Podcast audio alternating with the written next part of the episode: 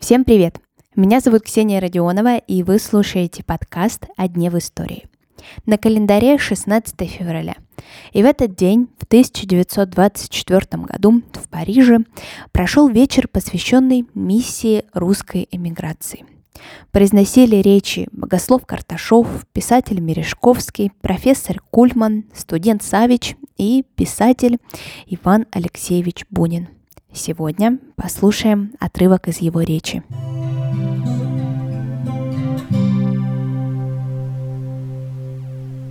Соотечественники. Наш вечер посвящен беседе о миссии русской эмиграции. Мы иммигранты. Слово «мигрировать» к нам подходит как нельзя более – мы в огромном большинстве своем не изгнанники, а именно эмигранты, то есть люди, добровольно покинувшие родину. Миссия же наша связана с причинами, в силу которых мы покинули ее.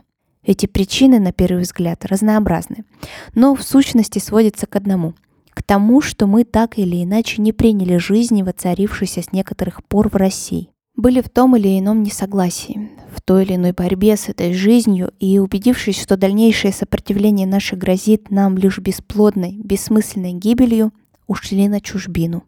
Миссия — это звучит возвышенно, но мы взяли и это слово вполне сознательно, пометуя его точный смысл. Во французских толковых словарях сказано «Миссия есть власть, данная деликату, идти делать что-нибудь» а делегат означает лицо, на котором лежит поручение действовать от чего-нибудь имени. Можно ли употреблять такие почти торжественные слова в применении к нам? Можно ли говорить, что мы чьи-то делегаты, на которых возложено некое поручение, что мы представительствуем за кого-то? Цель нашего вечера – напомнить, что не только можно, но и должно Некоторые из нас глубоко устали и, быть может, готовы под разными злостными влияниями разочароваться в том деле, которому они так или иначе служили. Готовы назвать свое пребывание на чужбине никчемным и даже зазорным. Наша цель – твердо сказать «поднимите голову». Миссия, именно миссия, тяжкая, но и высокая, возложена судьбой на нас. Нас, рассеянных по миру, около трех миллионов – Исключите из этого громадного числа десятки и даже сотни тысяч попавших в эмигрантский поток уже совсем несознательно, совсем случайно. Исключите тех, которые, будучи противниками, вернее, соперниками нынешних владык России, суть, однако, их кровные братья. Исключите их пособников, в нашей среде пребывающих целью позорить нас перед лицом чужеземцев и разлагать нас – остается все-таки нечто такое, что даже одной своей численностью говорит о страшной важности событий, русскую эмиграцию создавших, и дает полное право пользоваться высоким языком. Но численность наша еще далеко не все, ибо это нечто заключается в том, что поистине мы некий грозный знак миру и посильные борцы за вечные, божественные основы человеческого существования, ныне не только в России, но и всюду пошатнувшиеся.